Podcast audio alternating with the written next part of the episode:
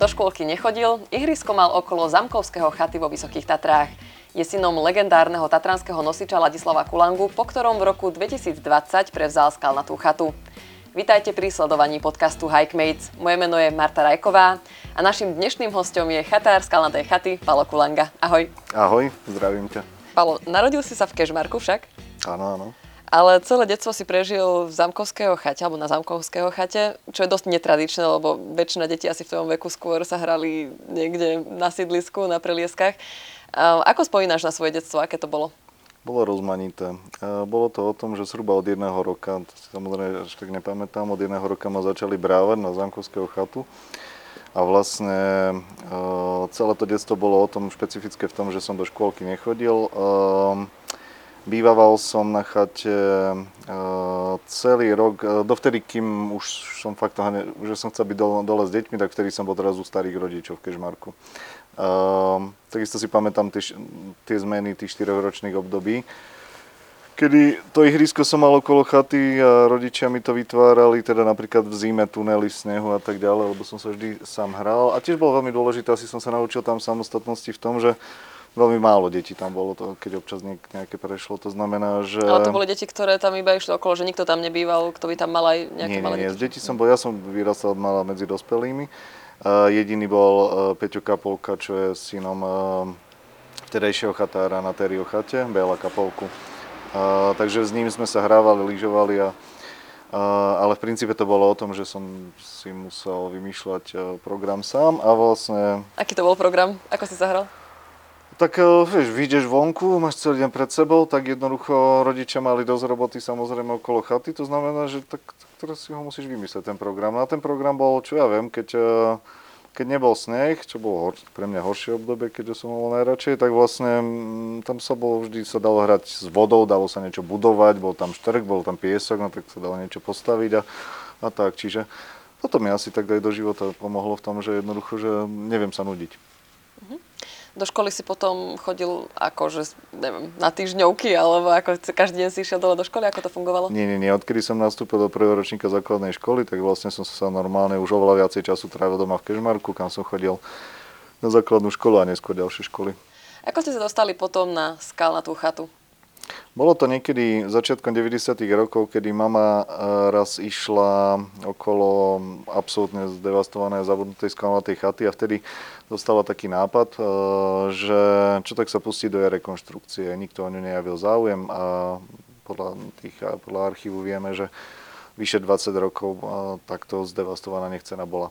Takže bola to mama, ktorý, ktorá prišla na tento nápad, povedala to otcovi a tak nejak postupne sa to pospájalo, že otec bol tiež taký, že nehľadal dôvody, prečo nie. A teda skôr prečo áno. Trvalo to asi tri, približne tri roky rekonštrukcií. A tam je ešte taká, taká príhoda, že tí stolári, z okolností je to otec súčasného stolára, ktorý druhýkrát veľkú rekonštrukciu sme robili po otcovej smrti a teda ten jeho otec prišiel na chatu a povedal, že to sa nebude dať zrekonštruovať. Teda bolo to v tak zdevastovanom stave, keď, keď, keď sme sa púšťali do toho. Nakoniec sa všetko zrekonštruovalo a vlastne trvalo to približne tri roky, ak to správne odhadujem, pamätám si. Teraz si vlastne nedávno tiež vykonal nejakú rekonštrukciu. Nenachádzame sa síce na chate, ale natáčame v penzióne Lomnický v Starej Lesnej. Tak nám opíš prosím, že ako to v súčasnosti vyzerá na chate, čo všetko sa zmenilo za posledné dva mm. roky. Takže po otcovej nečakanej smrti vlastne v septembri dvetisícdvadsať som stal pred veľkou výzvou a to znamená, že samozrejme všetko sa zmenilo v tom, že aj doteraz ja som bol stále na tej chate, ale zrazu prešlo všetko pod moje vedenie a vlastne musel som sa rozhodovať, čo všetko treba na chate zmeniť a aký, aký jej udať smer, teda že, alebo roky som sníval o tom, že vlastne aby ako by tá chata mohla napredovať. A teraz zrazu zo dňa na deň som to mal v rukách. No, stále, stali sme pred obrovskou výzvou, nehovoriac ešte aj o korona, ktorá sa samozrejme na to všetko veľmi skomplikovali, ale podstatné, že pre mňa stanovil som si určitú víziu k tomu kroky, pustili sme sa do toho. Ľudia, ktorí ma odhovárali, tak jednoducho som akurát sa nesústredil na nich. Prečo ťa odhovárali? Aká bola tá vízia? Oni, oni to v dobrom, len ide o to, že príliš, niektoré kroky boli príliš odvážne a teda, že ma upozorňovali aj napríklad na tie jednak ekonomické rizika, ale napríklad aj rizika Aj tá samotná korona veľmi zásadne nás ovplyvnila. Čiže sústredil som sa iba na ľudí, ktorí teda buď mi povedali, že držíme ti palce, alebo mi priamo aj pomáhali. A tí ľudia, ktorí hovorili, že sa to nedá, no tak som sa možno že minimálne nerozprával o tom s nimi. Vypol si ich. Hej, hej, lebo ináč by som, ne, nemali by sme vôbec nič pripravené. A čo si teda konkrétne zmenil? Ako to teraz vyzerá na chate? Pred tou rekonštrukciou bolo treba vyniesť, ja to odhadujem toho stavebného materiálu, je to niekoľko, možno desiatok tón. Prosto odnášali sme to dvaja, traja na chrbtoch vlastne v podstate až do jary. Wow. To znamená, že pol roka v podstate dookola sme sa točili.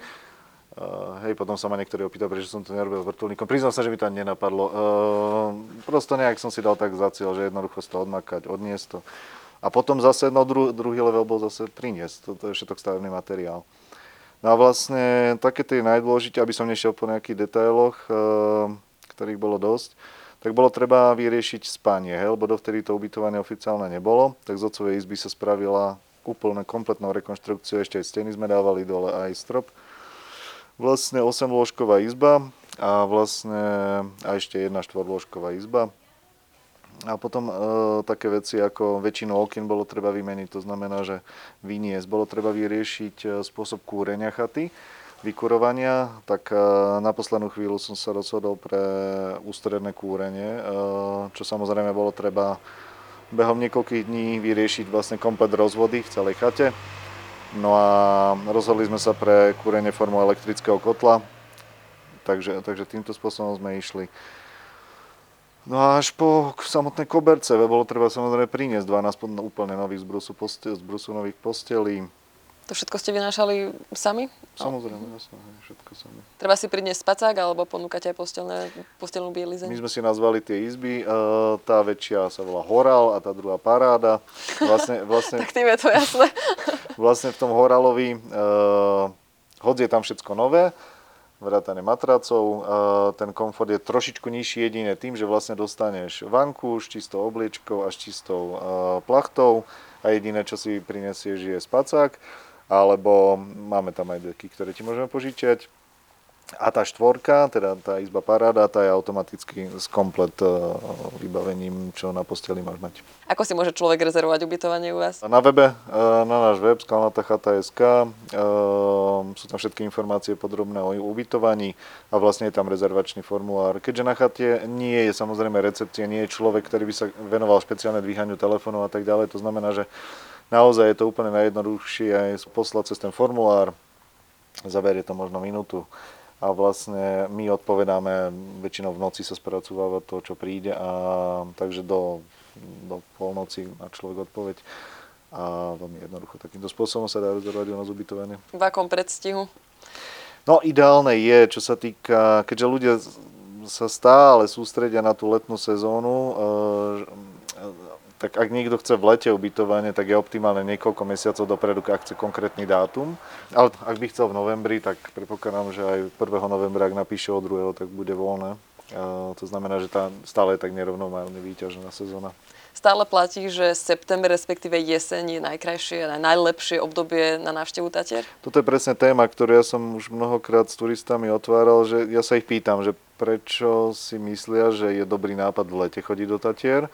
Ja som počula práve opak, že je september. Uh, len uh, to nemá logiku v tom kontexte, že máš aj tak milión ľudí mm-hmm. prosto na tých chodníkoch a ja to vidím prosto od, od takmer od narodenia, prosto, že tie chodníky sú prepchaté, ľudia sú nervózni, stoja v šorách a napriek tomu rok čo rok robia to isté, tá väčšina, ten dáv to robí. Mm-hmm. A kdežto pre mňa je pobyt v horách o tom kontakte sa, so samého so sebou, respektíve s tou prírodou a tam je logicky vychádza, že príroda je najpokojnejšia v jeseni a v zime. Ešte aj jar je samozrejme pekná. No a takže stále ešte je ohromné množstvo ľudí, ktorí z nejakého dôvodu chodia v tom lete, ale trošičku už viacej ľudí začalo chápať, že september, október aj november vedia byť krásne mesiace. To znamená, že trošičku už uh, začína byť vyťaženejší september už celý a potom tak na október je tak rozložené. Ešte nejakú špecialitu mi povedz z chaty. Čo tam varíte také, na čo ste fakt že hrdí a to robíte dobre? Jaj. Pozvi nás na niečo. Čo sa, tý, čo sa týka to, našej ponuky na chate, to som stál po otcovej smrti takisto preto výzvo, že čo upraviť alebo čo viacej ponúknuť a tak ďalej. My si staviame na tých našich uh, buchtách, teda, ktoré si mala. O, a to nie, že buchty, to je jedna veľká buchta, obrovitánska.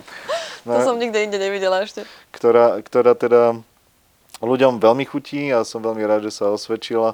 A no, výnimkou samozrejme nie je chlieb so šmalcom. Uh, snažíme sa...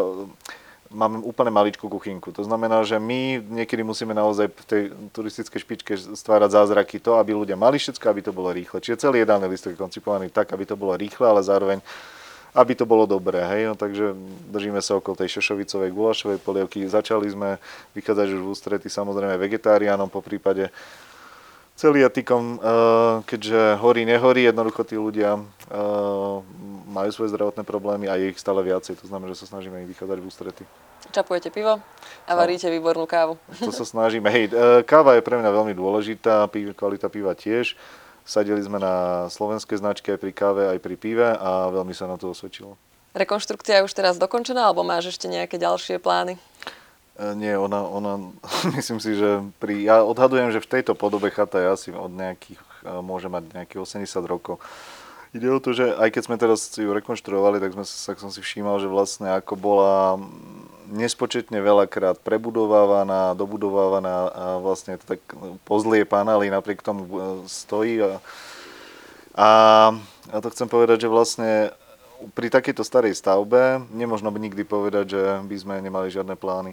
Teraz sa sústredíme skôr na, na ten exteriér chaty a mojou prioritou je to, aby aj samotná terasa, vzhľadom na to, že tam sa to celý ten príbeh začal, a tak aby ponúkala ľuďom a, tie informácie alebo aj zážitkovou formou. Sprostredkovala toho ducha a tú históriu tej chaty. Aká je história chaty? Ja viem, že predtým asi to bola útulňa, nie chata. Mňa veľmi zaujímala práve tá história, ale aj odborne spracovaná, preto som kontaktoval tatranských historikov Bohušovcov, ktorí nám pripravili teda tú históriu chaty.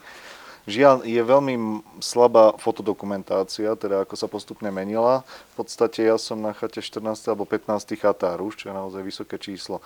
Tak či tak, dôležitý rok je tisíc osemsto štyridsaťjeden, kedy bola vybudovaná prvá útulňa pod, skal, pod tou skalou, ktorá dnes máme tam terasu a nad ňou je taký previslý balván. No a tak tam bola, volala sa kaverna v tom čase a vlastne prespávali tam horolezci, ktorí chodievali liesť vtedy.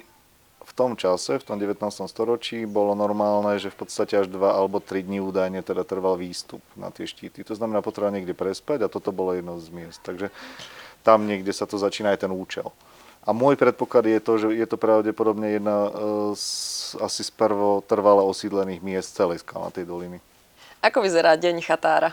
Možno trošku náročnejšie je to, že v podstate samozrejme z takéto roboty sa nedá vypnúť. To znamená, že to je jedno, že či som doma alebo a na chate človek stále nad tým premýšľa, čo treba spraviť, tých milión detailov. A vlastne, ak spím doma v Kežmarku, tak vlastne ráno sa zobudím a treba si, vopred samozrejme musím mať komplet všetko pripravené v hlave, čo, kedy, kde vybaviť, či už v meste.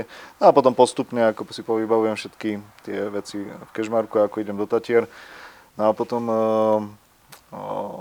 tovar, ktorý máme na stanici lanovky, treba tak ten si potrebujem vyviezť jednu lanovku, druhou, potom premiestním na Krosna, príjem na chatu, tam zistím, v akom stave je stav pod teraz predošlej noci a riešim a riešim do nekonečna. Od roku dvetisícdvadsať si oficiálne chatárom Skalnatej chaty, avšak už predtým si tam aktívne pôsobil a pomáhal všemožne svojmu otcovi. Znie to tak celkom romanticky, že žiť a pracovať na chate. Mm. Je to skutočne tak? V podstate je. E, základná vec je to, že uvedomovať si stále, akú vzácnosť máš v rukách, teda že môžeš robiť takúto robotu. E, nemožno túto robotu robiť iba ako bežné zamestnanie. To jednoducho nie, lebo my sa nehráme na penky, očiarky, e, nejaké prechladnutia a tak ďalej. Jednoducho človek tam musí byť, musí, sme tam, či sú výchrice alebo akékoľvek počasie. A vlastne To všetko, to všetko ťa tak mení a, a utužuje v tom, že mm, musíš, musíš svoju zónu komfortu veľmi, veľmi, veľmi variovať a teda musíš sa sústrediť na, na, tie, na tie pozitíva, čo naozaj máš rada. Ja napríklad mám rád živelné počasie, mám rád, keď, keď tá príroda ukazuje, aká je síla v nej. U teba to priniesol viac menej život, že si sa stal chatárom, ale ako to funguje vo všeobecnosti? Ak sa niekto chce stať chatárom, tak ako sa to dá? Záleží od majiteľov. To znamená, že sú rôzne majetkové pomery na všetkých chatách v Tatrách a to znamená, že napríklad máme tu klub slovenských turistov a James, to je napríklad Zbojnička, Terinka chata pod Rysmi alebo Zelené pleso, kde je, ak sa nemýlim, majú výberové konania každých asi päť rokov na chatára. Čiže tam sa môžeš prihlásiť a ak spomňaš, že prejdeš tú komisiu výberovým konaním a zvíťazíš, máš najlepší projekt, tak, mm. tak si víťazom. Potom, keď sú už súkromní majiteľia, tak samozrejme oni, oni sú väčšinou tí chatári, alebo sa rozhodujú, alebo rodinne si to dohodnú. A čo ak chce človek pracovať na chate, napríklad brigádovať? Mm. Väčšinou sa to rieši, je, je dobre sa prihlásiť, stačí aj mailom, e, na chaty. E, je veľa záujemcov? Je, hej, hej, hej, posielajú ľudia žiadosti. E, je dobre to niekoľko mesiacov dopredu, ak niekto chce iba na letnú sezónu, tak vlastne niekoľko mesiacov. Paradoxom je to, že mnoho ľudí začínalo, aj ľudia, ktorí pôsobia na chatách tridsať rokov, tak začínalo tak, že na jednu letnú sezónu prišli. A potom už v podstate to tak sa posúva, že ostaneš do jesene a potom tam ostaneš tridsať rokov. A keď si na chate, čo tam robívaš? Neviem, v lete, v zime, niekedy si tam možno aj niekoľko dní za sebou, čomu sa venuješ? Ako som spomínal, neviem sa nudiť a najmä stále je čo opravovať, stále je čo riešiť. A... Máš čas na, na nejaké športy? Uh, tak lyžujem, plávam, skialpujem a tak ďalej, takže toho je stále dosť. Hej, je, je, nájde si človek na to čas, ale ide o to, že keď si na chate, napríklad môžem taký príklad dať, keď, uh, koľko najdlhšie som bol asi tam zaviatý, asi šesť dní, čo som bol sám a jeden človek prišiel za tých šesť dní v tých Výchriciach a vlastne nedá sa povedať, že by som sa nudil, vieš, to je jednoducho... Aký je to pocit byť sám na chate, keď je Výchrica vonku? šesť dní ešte, ešte k tomu? Ja som v tomto taký bipolárny, že ja mám rád aj samotu, aj spoločnosť uh, a tak si snažím si to tak striedať v živote.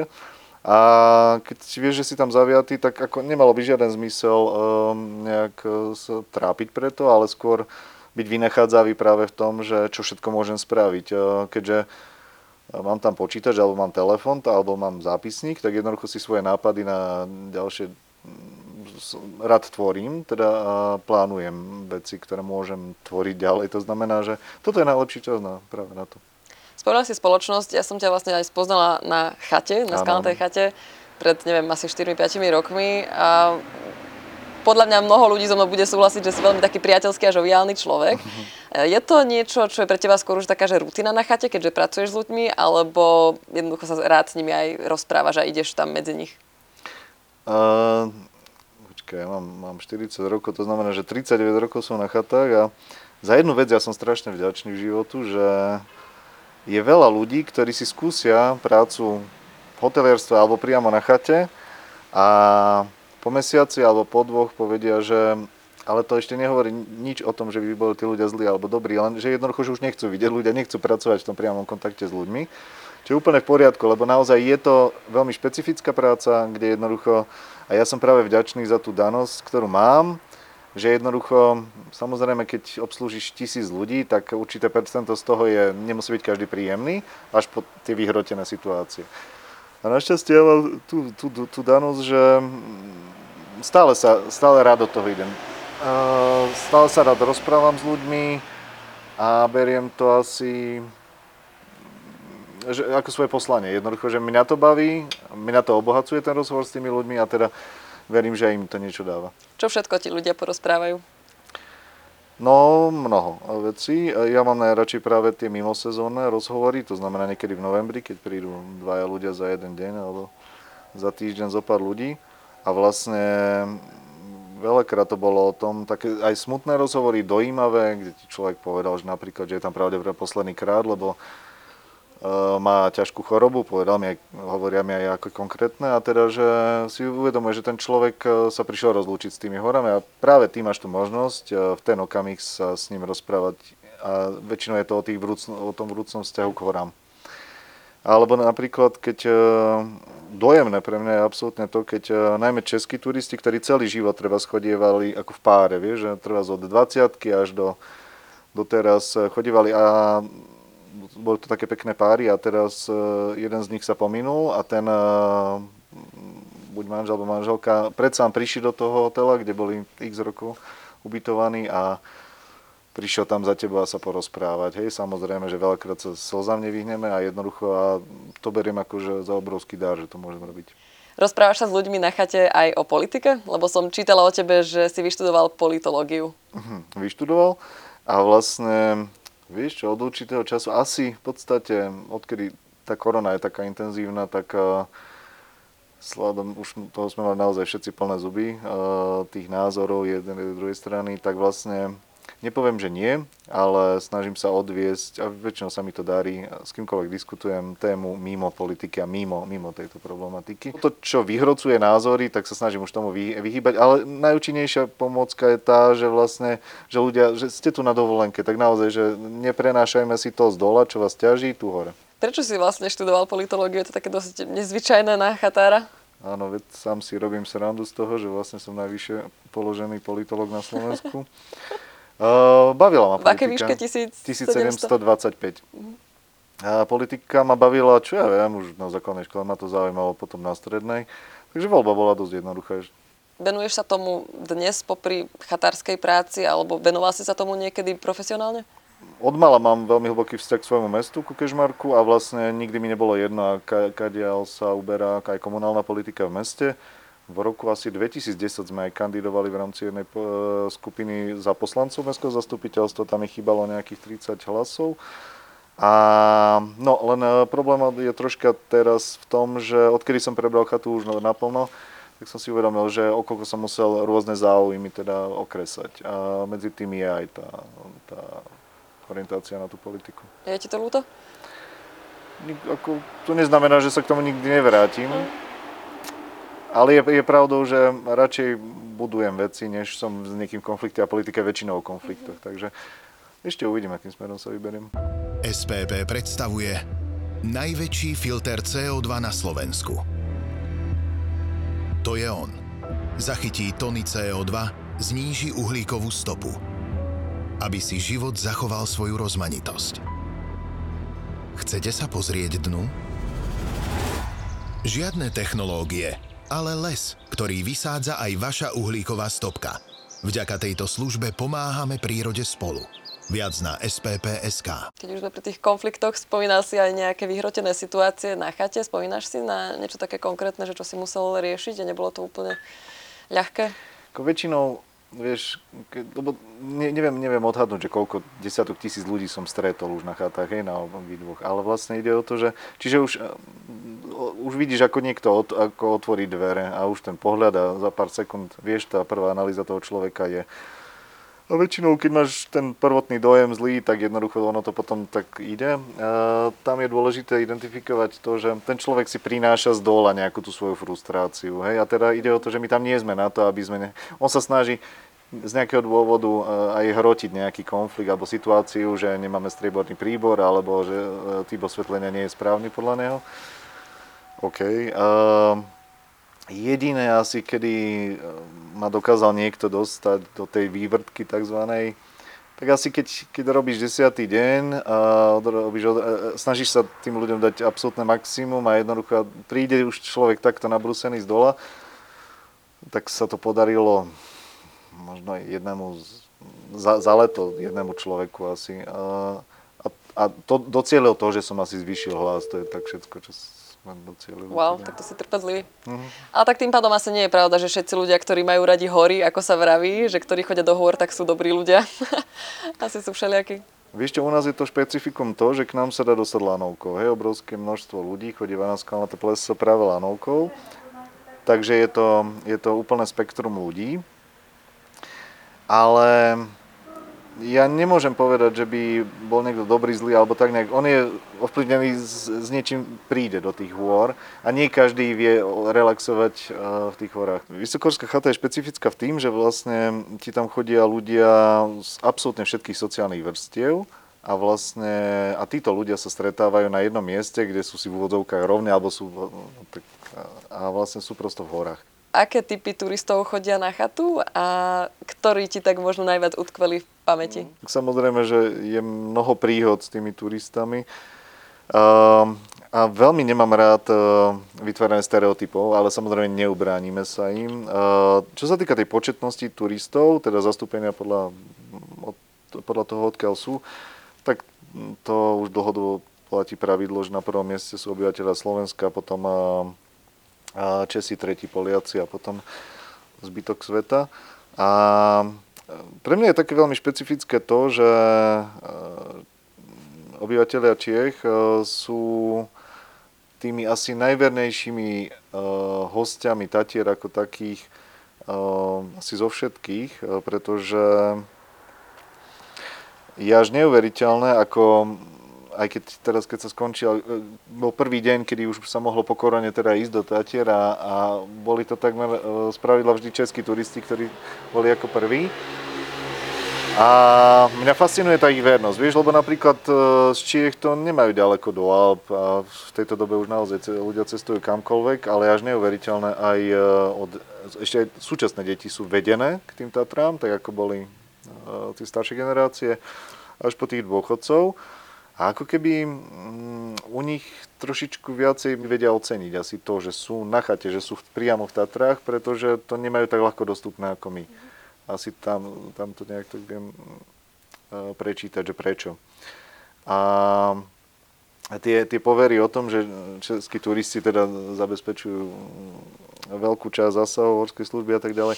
Myslím, že aj horská služba uh, uviedla tento fakt na pravú mieru a to tým, že no keďže ich percentuálne sú druhy najpočetnejší, tak aj percentuálne e, majú svoj podiel druhy najväčší na zásah horskej služby, čo je úplne logické. Čiže nemyslím si to, že by sme mali akokoľvek ich označovať za nejakých príliš smelých.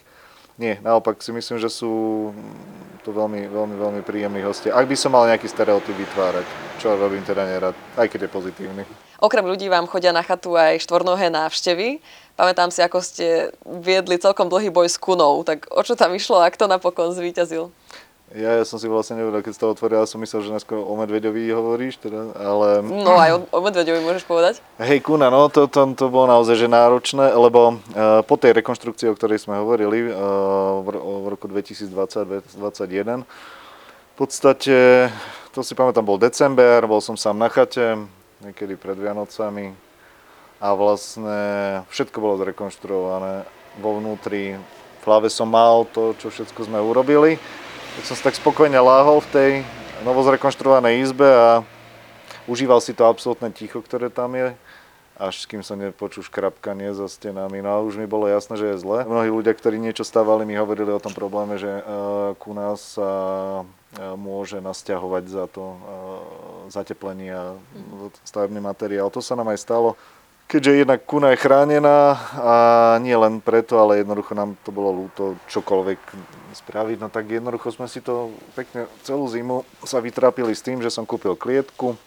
Vlastne to bol jediný spôsob, ako ju chytiť. No a vlastne potom sme ju odnášali normálne na lyžiach dole, minimálne dva kilometre odtiaľ až... Ako ste ju chytili do klietky, dali ste tam nejakú návnadu? Vieš čo, skúšali sme, že čo má... Na, na, na, čo má rada? Na, na, čo, hej, a to bolo vajce s niečím. Pražení to ste robili, Nie, nie, nie, surové vajce, keď dáš, to aj rada pre, vlastne, pre ostatných, lebo viem, že to je veľmi častý problém. A vlastne takže vajce s niečím a vlastne na to sa väčšinou chytila a takto sme ju dopravili do lesa a tak vypustili. Potom som začal značkovať len jednou bodkou sprejov, aby sme vedeli, že či sa vracajú, nevracali sa. A takto ich bolo až asi až osem do jary. Túto zimu bol pokoj, teraz sme mali našťastie pokoj, uvidíme, čo priniesie ďalšie. A čo ten medveď? To bola veľká otázka. Naposledy bol paradoxne v deň otcovho pohrebu. Sme našli ešte aj tak symbolicky, ak parte bolo vyložené na jednom okne, tak vlastne ten medveď škriabal teda tam niekde v tých miestach pod tým parte.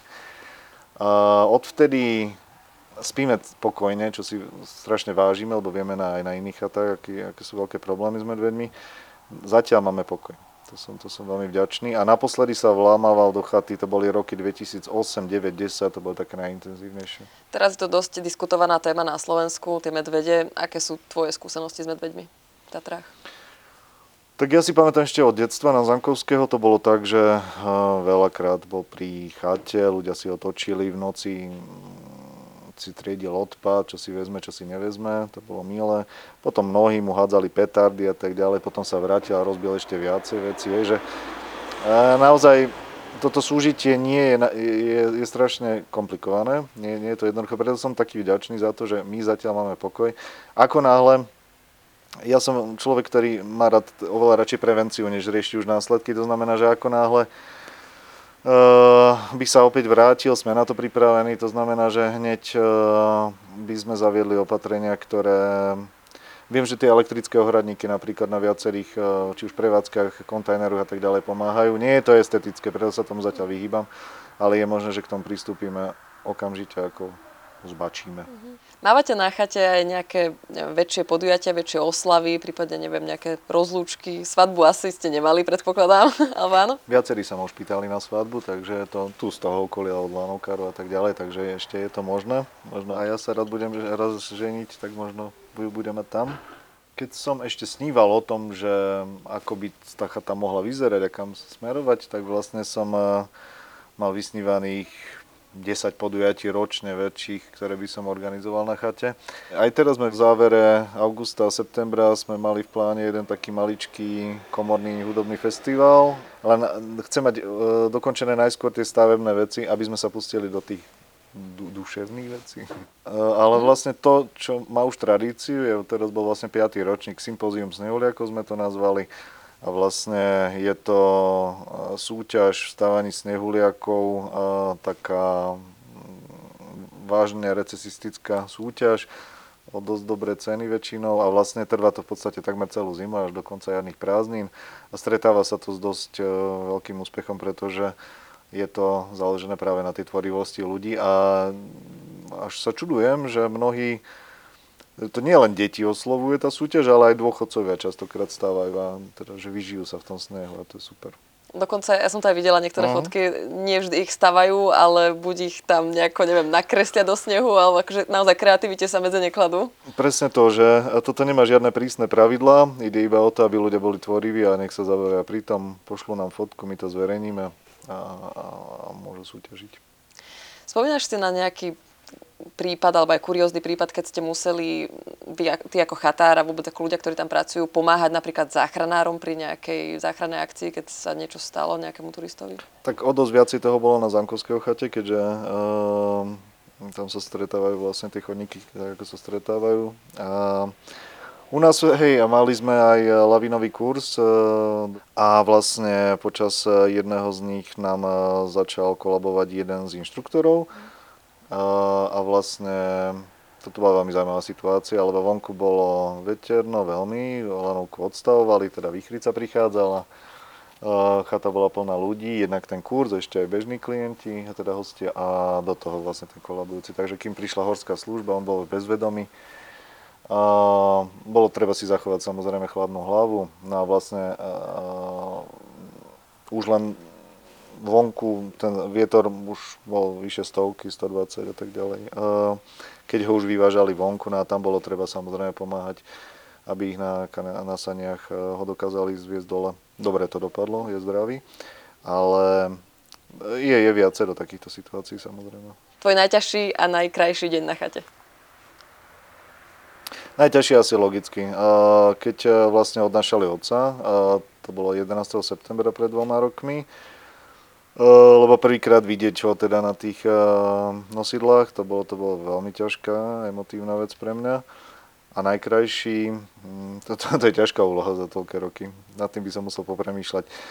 Mohol by som tak odpovedať, že v podstate, vieš čo, tie rána sú pre mňa takým, že až dárom alebo zázrakom prosto vidieť to, alebo mnohokrát stávam, sa zobudím o druhej ráno, o tretej a idem už pripravať veci a môcť vidieť ten príchod toho dňa. Je, je, u nás západy slnka nie sú také zaujímavé ako východy. A vlastne vidieť, ako sa rodí ten deň doslova, že je pre mňa zázrak. Asi málo kto nepočul meno tvojho otca Ladislava Kulangu, už sme ho to viackrát spomínali. Dokonca mu hovorili aj král nosičov. Uh-huh. Ak sa nemýlim, tak je držiteľom rekordu. Na Zamkovského chatu vyniesol takmer dvestoosem kilogramov náklad. Ako si na tom s nosením ty? Uh-huh. Si po ňom v tomto? Vieš čo, pre mňa je dôležité to, že milujem nosenie. T- uh, druhá vec je tá, že následkom aj nesprávneho používania svojho ramena, tak ho mám poškodené. Lekár mi povedal teda, že skús nosiť menej, možno to vydrží veľa rokov, alebo keď budeš nosiť viacej, tak, tak pravdepodobne si donosil a jednoducho už nebudeš nosiť. Koľko je to menej? päťdesiat kilogramov? Uh, hej, uh, tak tých tých sedemdesiat kíl je bez problémov, cítim, že je to OK, no takže sa držím okolo tých sedemdesiat až osemdesiat kíl, viacej nie. Nepotrebujem žiadne rekordy, s nikým sa nepretekám. Pre mňa je jediná podstatná vec a to, aby na chate bolo vždy, alebo takmer vždy úplne všetko, čo treba. Nedávno si na chatu vyniesol chladničku. Áno. Uh, hej, ale to nie sú žiadne rekordné veci, to je úplne normálna vec. Tak celkovo asi to bolo nejakých sedemdesiat kíl dokopy, možno viacej, neviem, ja to nevážim. Jednoducho pokiaľ cítim, že toto rameno odnesie. Skôr je problém s tou stabilitou. Čo bolo najnáročnejšie, čo si kedy hniesol? Počas tejto rekonštrukcie, keď sme menili okná, to naozaj nebola sranda, lebo akékoľvek zaváhanie pri... Lebo sú to široké okná a, a ťažké, a práve akékoľvek zaváhanie, e, stačí jedna zatúlaná myšlienka, to sa mi párkrát stalo, že sa, no, vďaka tomu pošmykneš, nesústredíš sa na to, čo robíš a vlastne. No a spadneš, a veľmi drahá vec, ale aj ťažká, teda spadne na zem a okamžite je rozbitá. Ja nosievam, podobne asi ako aj otec, najradšej v noci a vlastne a v kombinácii so zimou, silný zážitok je napríklad spom, je úplne jasno. A keď môžeš pri mínus desať, mínus dvadsať prosto šlapať po tom snehu a vidíš nad sebou tú nádheru a môžeš sa boriť s tým nákladom, to je jedno prosto, že to je ťažké a tak ďalej, ale vieš, že veríš, že to má zmysel, takže to je nádhera. A druhá stránka veci je tiež zima, alebo popas snehu, niekedy sa treba šlapať, boriť v tom snehu a vo vychriciach, to je tiež zaujímavé, že samozrejme je to úplne neporovnateľné, ako nie je na terinku niečo, ale predsa len treba s tým bojovať, že nie je to jednoduché. Chcel tvoj otec, aby si sa ty stal nosičom? Alebo ani nie? Nie, nebol som k tomu vedený. Ja som vlastne tak celý život, ako som bol pri ňom, ja som chodieval na, s ním na tie znášky, vynášky. Keďže ja som vždy chcel lyžovať, no tak od troch rokov v podstate každé ráno z Zamkovského, ešte takého polospiaceho, ma bral na hrebienok, tam som vlastne lyžoval celý deň a potom sme išli zase naspäť. A ide o to, že vždy pri tých, tak aj keď mal tie obrovské náklady, tak som kráčal vedľa neho, ale nikdy mi nehovoril, že by som mal ako byť nejakým nosičom alebo tak nejak. To bolo úplne prirodzené, že v puberte vlastne, no už keď som bol na gymnáziu, asi som začal s tým nosením teda, a už to sme boli na Skalnatej. V čom si a v čom nie si podľa teba po otcovi? Uh, v čom som, v čom nie som, to je zaujímavá otázka. Uh, vieš čo, mno, viac, viaceré povahové črty, tak badám u seba, že samozrejme, že som po ňom. Napríklad? A... Hm. Tam je veľmi ťažko definovať to, že otec aký bol a ako sa menil postupne, lebo život na chate ťa prosto, že naozaj veľmi mení. Ale to, čo som identifikoval u neho ako samotné vnútro, tak to také vnútro a vzťah k svetu a k ľuďom, myslím si, že to mám, mám po ňom. Myslím to pozitívne. Teda. A... A čo nemám? V čom si iný? Nikdy som si nepoložil takúto otázku a možno, že odpoveď by bola tá, že ja si dávam pozor na to, na základe skúsenosti s tým, aký on mal život v tých horách, tak ja si dávam veľký pozor na jednu vec a to tú, že nesmieš dať sto percent svojho bytia tej, tej práci, on to spravil. A lebo e, zomelie ťa to, pretože e, nikto z chatárov nie je šesť nocí v týždni na chate e, a non-stop s tými ľuďmi, lebo jednoducho môžeš byť e, naozaj matkou Terezou, ale e, na chatách sa takmer nevyspíš jednoducho a tak ďalej, ľudia ťa, ťa stále dotazujú a tak ďalej, čiže nehovoriac o riziku, že každý si chce hosti s tebou vypiť, hej, a toto sú veci, na ktoré si dávam ja striktný pozor, aby som si toto oddelil a, to, a kde cieľom je práve to, aby som mohol byť ten ústretový a robiť tú robotu svoju tak, ako chcem. Takže si si to vlastne vedome takto povedal, že toto budú moje pravidlá, na základe ktorých budem fungovať na chate? Áno, áno, áno. Toto som si stanovil, toho sa držím a, tak, a dosť tvrdo som disciplinovaný voči sebe v tomto. Spomínal si, že život na chate človeka veľmi zmení. V čom zmenil teba? Neviem, keď tak rozmýšľam nad sebou, uh, skôr by som to asi ilustroval na tom. Najťažšie je byť na chatách, to ti povie asi každý, kto jednoducho zažil tie výchrice a to živelné počasie, keď si tam v noci sám a nie jednu noc treba, a keď nepríde ten týždeň nikto. Sice som hovoril o tom, že sa nenudíš, Akurát, že veľmi treba pracovať so svojou psychikou v tom, že e, netreba podľahnúť strachu napríklad. Hej, vieš, že keď ten vietor je stopäťdesiat a viacej kilometrov za hodinu a ty nemáš žiadnu istotu, to, že tá strecha neodletí, to ti nikto negarantuje. A pri takomto vetre a väčšom my nemáme pivnicu, nemáš sa kde skryť. Takže keby, keď sa to raz stane, tak jednoducho nevieme, čo sa bude diať. Hej, a keď si tam sám aj niekoľko dní, tak treba pracovať s tou psychikou svojou vlastnou. A čiže asi celý tým životom od toho detstva človek, aha, obrusuješ si asi hrany, uh, oveľa menšia je tá teraz náladová sinusoida, alebo tak nejak, len tak niečo s tebou nezamáva, asi toto je dobrý príklad. Teda, že byť oveľa stabilnejší v živote, aj to vidím u mojich kamarátov známych, ktorí sú treba veľmi emotívni, tak ja som oveľa menej emotívnejší, len zase som ten stabilnejší, teda, hej, že asi, asi v tom je taký ten rozdiel. Zvládol by to aj niekto, kto treba nevyrastal v Tatrách a nepozná úplne tie divoké podmienky Tatier, aké dokážu byť? To je otázka, do akej miery dokážeš načriť sám do seba a nájsť, to, to, to je o vôli podľa mňa, chcieť sa zmeniť. A či sa chce niekto zmeniť, samozrejme, či to chce takto robiť. O tvojom otcovi sa hovorilo, že nikde inde ako v Tatrách nedokázal hmm. žiť. Máš to tak aj ty? Tak vieš, ja som si odbehol párkrát do Bratislavy, študoval som v Nitre. A dokázal som existovať aj, aj v Bratislave, dokonca rok a štvrť, kde som pracoval pre občianske združenie Červený nos. Uh, bola to nádherná práca uh, a ja som sa sústredil na tie pozitíva v Bratislave, kdežto väčšina ľudí skôr tie negatíva označuje. A keďže som sa sústredil rok a štvrt na pozitíva, tak ja som tam nachádzal takmer len pozitíva. Uh, to znamená, že dokázal som niekde existovať, ale pri prvej príležitosti ja som sa teda v odzokách zbalil a opäť som sa vrátil na, späť domov. Keď prídu ľudia na chatu, pýtajú sa ťa aj na otca, alebo chcú sa rozprávať aj o ňom? Predsa len bol veľmi známy. Pýtajú sa a, a veľa z nich hovorí a, tie príhody, ktoré zažili s ním. A, a ja, ja veľmi rád... A ja mám zo pár, aj moja mama. Pamätám si aj na to. A veľmi je to pekné môcť sa pre, dopatrať vždy, vieš, z iného pohľadu na nejakú udalosť, alebo to keď... Narodil sa v štyridsiatom deviatom v Tatrách od šesťdesiateho ôsmeho že vlastne to bolo desiatky, desiatky rokov a tých vzťahov a tých e, súvislostí a keď sa ti to stále viacej otvára a otvára ten, ten profil toho človeka. To, to je veľmi zaujímavé pre mňa. Na chate máš dokonca aj otcové fotografie na stenách vyložené však? Áno, mám. A po otcovi som zdedil dosť veľký archív fotografií, ktoré som si odkladal od úplného v podstate detstva. Dokonca dokumentujú ešte aj jeho atletické začiatky po, na základnej, pozákladnej škole, kde e, oni začínali teda s atletikou v Veľkej Lomnici. A vlastne toto sú veľmi vzácne. A tieto fotky, čas, e, veľmi malá časť e, týchto fotiek, vlastne sme sa rozhodli vystaviť ich e, v priestoroch chaty, kde v podstate ide, ide, ide to chronologicky od, e, toho, od toho detstva až po rok dvetisícdvadsať teda na chate. Prechádza to teda všade, kde pôsobil, to znamená, že e, Bieliková, Zbojnická, Zamkovského, Téryho chata a vlastne mapuje to tú históriu až po smrti.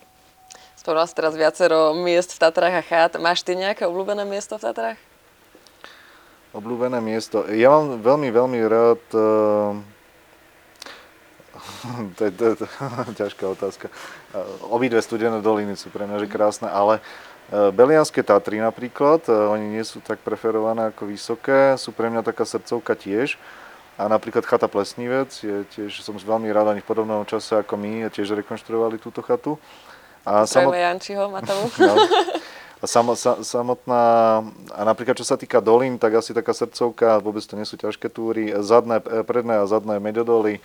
Bývalá Kežmarská chata a odtiaľ treba na chatu Plesnivec sú nádherné trasy a bol by som veľmi rád, keby sa opäť sprístupnil hrebeň v nejakej obmedzenej podobe hrebeň Belianských Tatier, pretože je tak nádherný, že je to veľká škoda, aby, že to ľudia nemôžu vidieť. Prečo je teraz uzavretý? Lebo to bolo ešte za socializmu, kedy sa rozhodlo, že boli celé Belianske Tatry uzavreté, ak sa nemýlim. A potom, a potom sa sprístupnil tento model, že je časť sprístupnená, ale nesprístupnil sa ten hrebeň. A to je fakt, že nádherná trasa. Tento rozhovor ti prinášame vďaka tvorbe magazínu Hike Mates. stošesťdesiatštyri strán príbehov, praktických návodov, úprimných rozhovorov a zamyslení o horách a ľuďoch.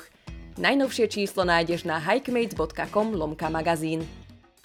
Tatry nielenže vynikajúco poznáš, ale aj vidíš, ako sa ti postupne menia pred očami. Ako by si to zhodnotil? Čo sa možno mení k lepšiemu, čo k horšiemu? Ak sa to takto vôbec dá mm. povedať? Pre mňa to detstvo na Zamkovského bolo, vieš, ako dieťa si veľmi vnímavý, hej, to ešte neuvedomuješ tedy a vlastne ten vzťah napríklad aký, k tomu lesu som mal, ktorý tam už nie je, alebo je úplne zničený. A nikdy by som si v živote nepredstavil, že je možné, aby prosto tie stromy tam neboli. Potom prišla výchrica a sme prišli o takmer všetko. Ale naučil som sa to vnímať teda, že takto je to v poriadku, prosto takto sa to zariadilo. A teraz je iba otázka, na, ako na to zareagujeme. A čo sa týka ľudí, napríklad turistov, neviem, my sme strašne tak, možno, že táto generácia strašne negatívne aj voči sebe naladení, voči seba hodnoteniu. Kdežto ja nemôžem povedať, že by, že by turisti boli horší. Uh, turisti uh, sa menia a napríklad uh, mnohé veci, to uvedomenie o chatách, o živote na chatách, o tom, že je to o dosť náročnejšia práca, možno, že ako niektoré iné, nechcem ukriudiť nikomu, uh, že ľudia si troška uvedomujú, že čo všetko stojí za tým, že oni si dajú tú kávu, pivo uh, na tej ktorej chate. Že to nie je o tom, že príde e, závoz a tu, tomu krčmárovi ten súd piva dá. Tú cestu si uvedomujú. Aj to, že jednoducho e, treba naozaj niekedy zaťať zuby a prosto tam byť a nemať žiadne príjmy a tak ďalej. Čiže toto uvedomenie ľudí, to je pre mňa taká veľmi podstatná zmena. Aj napríklad samotné nosičstvo, ako si ľudia oveľa začali vážiť. Najmä na chaty, ako je Terinka, Zbojnička, Rysy. A, a jediná vec, čo sa taká nemení u ľudí a čo ma tak dosť fascinuje, je to, že stále je približne rovnaký počet ľudí, ktorí ti nechajú odpad na vysokohorských chatách. U nás je to problém, ale už ak niekto dokáže na Terinke, na tých uh, najvyšších chatách, uh, ktoré sú odkazané iba na zásobovanie nosičmi, fakt, že oni vynesú prosto plnú dvojlitrovú fľašu a nechajú ti ju, a do krosien ti nechajú zastrknutú, tam končí moje medze chápania asi u tých ľudí. Ak by si mal tú možnosť, alebo povedzme, že čarovný prútik, že by si mohol niečo zmeniť v Tatrách, povedzme aj z hľadiska turizmu, čo by to bolo? Ja som laik, ale domnievam sa, že príroda vie najlepšie, keď tu dokázala miliardy rokov existovať bez nás, tak pravdepodobne aj bez našich zásahov by si vedela poradiť. To znamená, že máme vo svete experimenty bez zásahových národných parkov. Možno, že tento experiment by bol pre mňa zaujímavý, ale neverím, že sa to má spraviť. To mi iba teraz napadá v túto chvíľu, že keď prírodu necháme samú na seba, jednoducho bez tých zásahov, kde my si veľakrát myslíme, že jej pomáhame tým, že odpracame odumreté stromy a tak ďalej, že jej pomáhame, no veľakrát v konečnom dôsledku, keď príde to štítanie, tak to, to nebola pomoc pre tú prírodu. Takže možno, že to, odpoveď na tvoju otázku je to, že mať celé Tatry ako bez, jednu veľkú bezzásahovú zónu. Možno. A z hľadiska turizmu niečo konkrétne ti napadá? Samozrejme, čo sa týka turizmu, tam v žiadnom prípade nie je obmedzenia v tom, že tá turistika nech je, lebo nech ľudia majú možnosť vidieť tú krásu a môžu športovať a tak, len možno, že už nesústrediť sa na budovanie. Jednoducho, že máme dosť vybudované už tie centrá ako Štrbské Pleso, Smokovce až po Ždiar, že skôr už s tou kvalitou tých služieb hore. V roku dvetisícosemnásť som s tebou robila rozhovor do úplne iného média a vtedy si povedal, ak si dobre pamätám, že Tatrám podľa teba chýba jasná vízia rozvoja. Stále s tým súhlasíš, alebo sa v tomto smere už niečo zmenilo? Domnievam sa, že nepoznám, ne, neviem o nejakej jasnej, jednotnej koncepcii toho, o čom sme sa bavili, ani, ani dnes. Ako vidíš budúcnosť Tatier? Možno, možno to zadefinujem ako svoj sen. To znamená, že do tej budúcnosti by som veľmi chcel, aby región Tatier alebo samotné Vysoké Tatry Bolo z nich odstránené to, tie, tie chyby, ktoré možno robíme a ktoré postupne dedíme. Samozrejme, mali sme tu štyridsať rokov socializmu a neskôr prosto, že také, že ideme doľava, doprava, nevieme, nepoznáme ten jasný smer, týka sa to aj zonácie a tak ďalej. To znamená, že ja verím v to, že sa spoja naozaj tí veľmi rozumní ľudia, ktorí naozaj videli svet, majú skúsenosti, vytvoria naozaj že jasnú víziu, ktorú by sme rešpektovali aspoň takmer, takmer všetci alebo všetci. A jednoducho, že potiahneme za ten jeden povraz, aby sme dokázali akceptovať v prvom rade ekológiu, ale zároveň aj tie celosvetové najmodernejšie trendy v turizme na to, aby sme boli veľmi, veľmi, čo je prináležité, teda tak veľmi atraktívni, ako, ako si Tatry zaslúžia. Takže to je taká moja, taký môj momentálny sen, lebo nie som si istý, či ideme práve tým najlepším smerom stále. Problém je v tom, že Tatry nie sú len, aj keď máme mesto Vysoké Tatry, ale Tatry nie sú, vzhľadom na ich význam, nie sú len vecou jednej samosprávy dôležitým významom. A preto je tu otázka, kto všetko môže hovoriť a má hovoriť. To je objektívna otázka do tejto problematiky, takže toto v prvom rade, keby sme si vyjasnili na celospoločenskej úrovni. A potom títo ľudia, pokiaľ by to boli odborníci z rôznych oblastí, ale pre mňa je veľmi najdôležitejšie to, aby to boli ľudia, ktorí videli svet a ako vidia, ako sa to vo svete robí a tu im aplikovali rôzne, rôzne prístupy. Mne sa napríklad páči taký príklad v rámci Slovenska, kde najmä ten trend vo väčších mestách, kde už ustupujú tie možno také zaži- zaužívané trendy, že volíme tých, ktorých poznáme a tak ďalej, ale že naozaj, že prichádzajú mladí ľudia, ktorí vo väčšine snáď možno veriť, že sú odborníci, opäť chcem zdôrazniť tú skúsenosť zo sveta a že podľa mňa tie samosprávy ťahajú celkom dobrým smerom. A v to verím, že takíto šikovní ľudia raz budú viesť už celý ten koncept tých Tatier. Na záver ešte otázka, ktorú kladieme každému hostovi tu v podcaste Hike Mates a tá znie, čo by si odkázal svojmu mladšiemu ja? Hm. Skvelá otázka. Asi, že uvedomovať si svoje príležitosti, chopiť sa príležitosti, ktoré má v živote, a naplno, naplno ich využiť a veriť. Veriť hlavne, veriť svojim schopnostiam a púšťať sa do vecí, u ktorých sa ti zdá, že majú potenciál. Nepodceňovať sa ináč povedané. Napríklad ako rekonštrukcia chaty, že? Hej, lebo to už je skúsenosť toho, že to bola dobrá voľba, ale zo svojich mladších rokov viem, že mal som viacero nápadov, kde som nemal odvahu. Nemal som to od nikoho potvrdené to, že áno, je to dobrý nápad, chod do toho. Teraz spätne vidím možno, že by bol to dobrý nápad na realizáciu. Ďakujem ti veľmi pekne za rozhovor. S tebou je vždy radosť rozprávať, či už hore na chate, alebo tu dnes v penzióne Lomnický v Starej Lesnej, aj keď bohužiaľ teda hory sa nám dnes neukázali, za normálnych okolností sú tu, tu boli za nami. Takže ďakujem ti veľmi pekne, že si prijal pozvanie a prajem ti všetko dobré. Ja ďakujem veľmi pekne. Chcel by som pozdraviť všetkých milovníkov hôr. A vlastne budem veľmi rád, ak sa uvidíme v Tatrách alebo kdekoľvek inde. Veľmi rád sa porozprávam.